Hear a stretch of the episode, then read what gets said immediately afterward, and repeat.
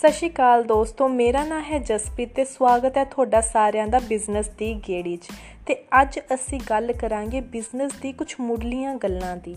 ਜੇਕਰ ਤੁਸੀਂ ਬਿਜ਼ਨਸ ਸ਼ੁਰੂ ਕਰਨਾ ਚਾਹੁੰਦੇ ਹੋ ਜਾਂ ਫਿਰ ਤੁਸੀਂ ਬਿਜ਼ਨਸ ਕਰ ਰਹੇ ਹੋ, ਇਹ ਕੁਝ ਗੱਲਾਂ ਨੇ ਜਿਨ੍ਹਾਂ ਦਾ ਧਿਆਨ ਰੱਖਣਾ ਬਹੁਤ ਜ਼ਿਆਦਾ ਜ਼ਰੂਰੀ ਹੈ। ਅਸੀਂ ਆਪਣੇ ਬਿਜ਼ਨਸ ਨੂੰ ਵਧਾਉਣ ਲਈ ਬਹੁਤ ਸਾਰੇ ਤਰੀਕਿਆਂ ਦਾ ਇਸਤੇਮਾਲ ਕਰਦੇ ਹਾਂ, ਬਹੁਤ ਸਾਰੀ ਸਟ੍ਰੈਟੇਜੀਜ਼ ਯੂਜ਼ ਕਰਦੇ ਹਾਂ, ਪਰ ਇਸ ਤੋਂ ਜ਼ਿਆਦਾ ਜ਼ਰੂਰੀ ਹੈ ਕਿ ਬਿਜ਼ਨਸ ਦੀ ਇੱਕ ਮਜ਼ਬੂਤ ਬੁਨਿਆਦ ਹੋਣਾ। ਜਿਵੇਂ ਕਿ ਇੱਕ ਕੱਚੀ ਨੀਂਵ ਤੇ 10 ਮੰਜ਼ਲਾ ਇਮਾਰਤ ਨਹੀਂ ਖੜੀ ਹੋ ਸਕਦੀ, ਉਵੇਂ ਹੀ ਬਿਜ਼ਨਸ ਦੀ ਇੱਕ ਕੱਚੀ ਬੁਨਿਆਦ ਤੇ ਤੁਹਾਡਾ ਵੱਡਾ ਬਿਜ਼ਨਸ ਨਹੀਂ ਚਲਾਇਆ ਜਾ ਸਕਦਾ। ਇਸ ਲਈ ਬਿਜ਼ਨਸ ਦੀ ਨੀਂਵ ਦਾ ਮਜ਼ਬੂਤ ਹੋਣਾ ਬਹੁਤ ਜ਼ਰੂਰੀ ਹੈ ਤੇ ਉਸ ਲਈ ਤੁਹਾਨੂੰ ਇਨ ਕੁਝ ਮੁੱਢਲੀਆਂ ਗੱਲਾਂ ਦਾ ਧਿਆਨ ਰੱਖਣਾ ਪਵੇਗਾ। ਸਭ ਤੋਂ ਪਹਿਲੀ ਗੱਲ ਹੈ ਜਜ਼ਬਾਤਾਂ ਤੇ ਕਾਬੂ ਕਰਨਾ।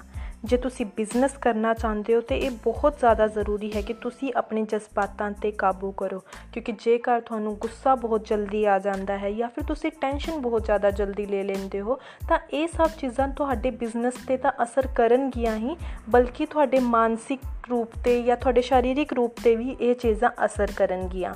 ਇਸ ਲਈ ਤੁਹਾਨੂੰ ਜਜ਼ਬਾਤਾਂ ਤੇ ਕਾਬੂ ਕਰਨਾ ਬਹੁਤ ਜ਼ਿਆਦਾ ਜ਼ਰੂਰੀ ਹੈ। ਤੇ ਇਹਦੇ ਨਾਲ ਨਾਲ ਹੀ ਤੁਸੀਂ ਇਹ ਵੀ ਜ਼ਰੂਰ ਸੁਣਿਆ ਹੋਣਾ ਕਿ ਜਜ਼ਬਾਤਾਂ ਵਿੱਚ ਆਏ ਫੈਸਲੇ ਜ਼ਿਆਦਾਤਰ ਨੁਕਸਾਨ ਹੀ ਪਹੁੰਚਾਉਂਦੇ ਨੇ। ਤੇ ਇਸ ਲਈ ਕਦੇ ਵੀ ਤੁਸੀਂ ਜ਼ਿਆਦਾ ਖੁਸ਼ੀ ਵਿੱਚ ਜਾਂ ਫਿਰ ਜ਼ਿਆਦਾ ਗੁੱਸੇ ਵਿੱਚ ਕੋਈ ਵੀ ਫੈਸਲਾ ਨਾ ਲਓ। ਨੰਬਰ 2 ਆਪਣੇ ਆਪ ਤੋਂ ਇੱਕ ਸਵਾਲ ਦਾ ਜਵਾਬ ਜ਼ਰੂਰ ਲਵੋ ਕਿ ਤੁਸੀਂ ਬਿਜ਼ਨਸ ਕਰਨਾ ਕਿਉਂ ਚਾਹੁੰਦੇ ਹੋ? ਖੈਰ, ਤੁਹਾਨੂੰ ਇਹ ਗੱਲ ਬਹੁਤ ਜ਼ਿਆਦਾ ਮਾਮੂਲੀ ਲੱਗੇਗੀ, ਪਰ ਮੇਰੀ ਮੰਨੋ ਤਾਂ ਬਿਜ਼ਨਸ ਦੀ ਸਕਸੈਸ ਦੀ ਸਾਰੀ ਖੇਡ ਇਸੇ ਸਵਾਲ ਦੇ ਜਵਾਬ ਵਿੱਚ ਛੁਪੀ ਹੈ। ਇਸ ਲਈ ਇੱਕ ਵਾਰ ਇਕਾਂਤ ਵਿੱਚ ਬੈਠ ਕੇ ਆਪਣੀ ਬਿਜ਼ਨਸ ਕਰਨ ਦੇ ਕਾਰਨ ਨੂੰ ਜ਼ਰੂਰ ਲੱਭੋ ਤੇ ਇਸ ਕਾਰਨ ਤੋਂ ਤੁਹਾਨੂੰ ਹਮੇਸ਼ਾ ਆਪਣੇ ਬਿਜ਼ਨਸ ਦੇ ਸਫ਼ਰ ਵਿੱਚ ਤਾਕਤ ਮਿਲੇਗੀ। ਆਪਣੇ ਜਵਾਬ ਨੂੰ ਬਹੁਤ ਹੀ ਤਸੱਲੀ ਨਾਲ ਲੱਭਿਓ। ਕਿਉਂਕਿ ਜੇ ਤੁਹਾਡਾ ਜਵਾਬ ਹੈ ਕਿ ਤੁਸੀਂ ਪੈਸਾ ਕਮਾਉਣਾ ਚਾਹੁੰਦੇ ਹੋ, ਤਾਂ ਪੈਸੇ ਕਮਾਉਣ ਦੇ ਬਹੁਤ ਸਾਰੇ ਰਸਤੇ ਹਨ। ਤੁਸੀਂ ਇਹੀ ਬਿਜ਼ਨਸ ਕਿਉਂ ਚੁਣਿਆ? ਇਸ ਲਈ ਬਹੁਤ ਹੀ ਧਿਆਨ ਨਾਲ ਆਪਣਾ ਕਿਉਂ, ਆਪਣਾ ਜਵਾਬ ਲੱਭੋ। ਨੰਬਰ 3 ਗੋਲ ਸੈਟਿੰਗ ਯਾਨੀ ਕਿ ਆਪਣੇ ਉਦੇਸ਼ ਦਾ ਪਤਾ ਹੋਣਾ। ਜੇ ਤੁਸੀਂ ਬਿਜ਼ਨਸ ਸ਼ੁਰੂ ਕਰਨ ਲੱਗੇ ਹੋ ਤੇ ਇਹ ਬਹੁਤ ਜ਼ਿਆਦਾ ਜ਼ਰੂਰੀ ਹੈ ਕਿ ਤੁਹਾਨੂੰ ਪਤਾ ਹੋਵੇ ਤੁਸੀਂ ਆਪਣੇ ਆਉਣ ਵਾਲੇ ਅਗਲੇ ਕੁਝ ਸਾਲਾਂ ਵਿੱਚ ਕੀ ਪਾਣਾ ਚਾਹੁੰਦੇ ਹੋ।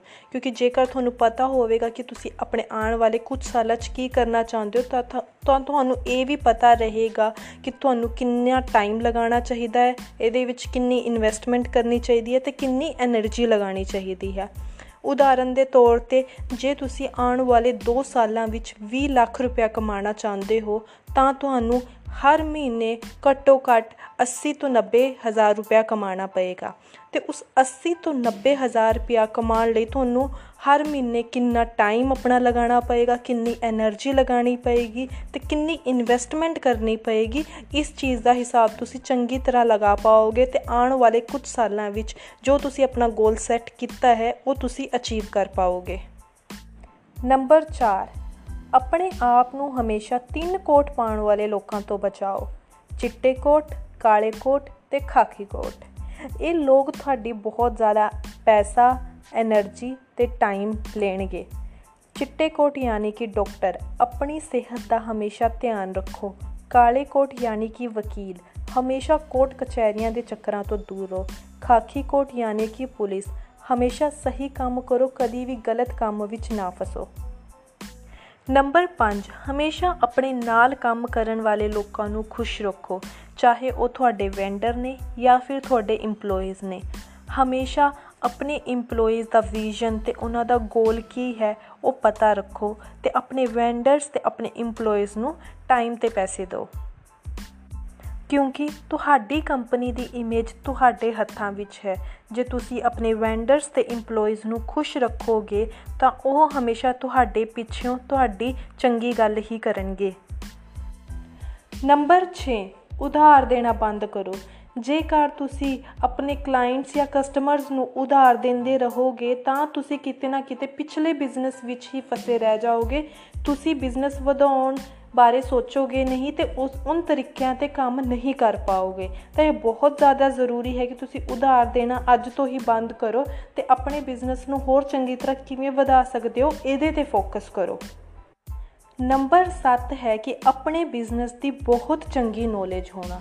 ਤੁਸੀਂ ਕਿਸੇ ਵੀ ਬਿਜ਼ਨਸ ਵਿੱਚ ਹੋ ਸਕਦੇ ਹੋ, ਪਰ ਉਸ ਬਿਜ਼ਨਸ ਦੀ ਬਹੁਤ ਹੀ ਚੰਗੀ ਤੇ ਡੂੰਗੀ ਨੌਲੇਜ ਤੁਹਾਨੂੰ ਹੋਣੀ ਚਾਹੀਦੀ ਹੈ। ਜੇਕਰ ਤੁਸੀਂ ਆਪਣੇ ਸਬਜੈਕਟ ਜਾਂ ਫਿਰ ਆਪਣੇ ਬਿਜ਼ਨਸ ਵਿੱਚ ਐਕਸਪਰਟ ਹੋਗੇ ਤਾਂ ਹਰ ਕੋਈ ਤੁਹਾਡਾ ਕਲਾਇੰਟ ਬੰਨਣਾ ਚਾਹੇਗਾ, ਹਰ ਕੋਈ ਤੁਹਾਡਾ ਕਸਟਮਰ ਬੰਨਣਾ ਚਾਹੇਗਾ। ਤਾਂ ਇਹ ਬਹੁਤ ਜ਼ਰੂਰੀ ਹੈ, ਤੁਸੀਂ ਪੈਸੇ ਪਿੱਛੇ ਨਹੀਂ, ਤੁਸੀਂ ਨੌਲੇਜ ਪਿੱਛੇ ਜਾਂ ਐਕਸਪਰਟਿਜ਼ ਪਿੱਛੇ ਭੱਜੋ, ਤਾਂ ਪੈਸਾ ਤੁਹਾਡੇ ਕੋਲ ਆਪਣੇ ਆਪ ਹੀ ਆਏਗਾ। ਦੋਸਤੋ, ਇਹ ਸੀਗੀਆਂ 7 ਬਿਜ਼ਨਸ ਦੀਆਂ ਮੁੱਢਲੀਆਂ ਗੱਲਾਂ ਜੋ ਤੁਹਾਨੂੰ ਹਮੇਸ਼ਾ ਯਾਦ ਰੱਖਣੀ ਚਾਹੀਦੀਆਂ ਹਨ। ਤੇ ਅਗਲੇ ਪੋਡਕਾਸਟ ਵਿੱਚ ਮਿਲਣ ਤੋਂ ਪਹਿਲਾਂ ਤੁਹਾਨੂੰ ਇੱਕ ਛੋਟਾ ਜਿਹਾ ਕੰਮ ਦੇਣਾ ਚਾਹੁੰਦੀ ਹਾਂ ਕਿ ਇੱਕ ਡਾਇਰੀ ਵਿੱਚ ਪਹਿਲੀ ਗੱਲ ਇਹ ਲਿਖੋ ਕਿ ਤੁਸੀਂ ਬਿਜ਼ਨਸ ਕਿਉਂ ਕਰ ਰਹੇ ਹੋ?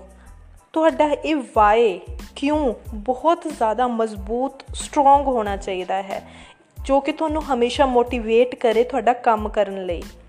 ਨੰਬਰ 2 ਆਪਣੇ ਆਉਣ ਵਾਲੇ 2 ਸਾਲਾਂ ਦਾ ਜੋ ਗੋਲ ਹੈ, ਉਹ ਉਹਦੇ ਵਿੱਚ ਲਿਖੋ ਕਿ ਤੁਸੀਂ ਆਉਣ ਵਾਲੇ 2 ਸਾਲਾਂ ਵਿੱਚ ਕੀ ਕਰਨਾ ਚਾਹੁੰਦੇ ਹੋ, ਕੀ ਕਮਾਉਣਾ ਚਾਹੁੰਦੇ ਹੋ ਆਪਣੇ ਬਿਜ਼ਨਸ ਤੋਂ ਤੇ ਉਹਦੇ ਆਧਾਰ ਤੇ ਤੁਹਾਨੂੰ ਹਰ ਮਹੀਨੇ ਕਿੰਨਾ ਕਮਾਉਣਾ ਪਏਗਾ ਤੇ ਹਰ ਮਹੀਨੇ ਦੇ ਉਸ ਪੋਰਸ਼ਨ ਨੂੰ ਤੁਸੀਂ ਕਿਵੇਂ ਕਮਾਓਗੇ, ਕੀ ਕੀ ਚੀਜ਼ਾਂ ਤੁਹਾਨੂੰ ਕਰਨੀ ਪਏਗੀ, ਇਹ ਤਿੰਨ ਚੀਜ਼ਾਂ ਵਿੱਚ ਡਿਵਾਈਡ ਕਰੋ ਕਿ ਤੁਹਾਨੂੰ ਕਿੰਨੀ એનર્ਜੀ ਲਗਾਉਣੀ ਪਏਗੀ, ਕਿੰਨੀ ਤੁਹਾਨੂੰ ਟਾਈਮ ਲਗਾਉਣਾ ਪਏਗਾ ਤੇ ਕਿੰਨਾ ਤੁਹਾਨੂੰ ਇਨਵੈਸਟਮੈਂਟ ਕਰਨੀ ਪਏਗੀ।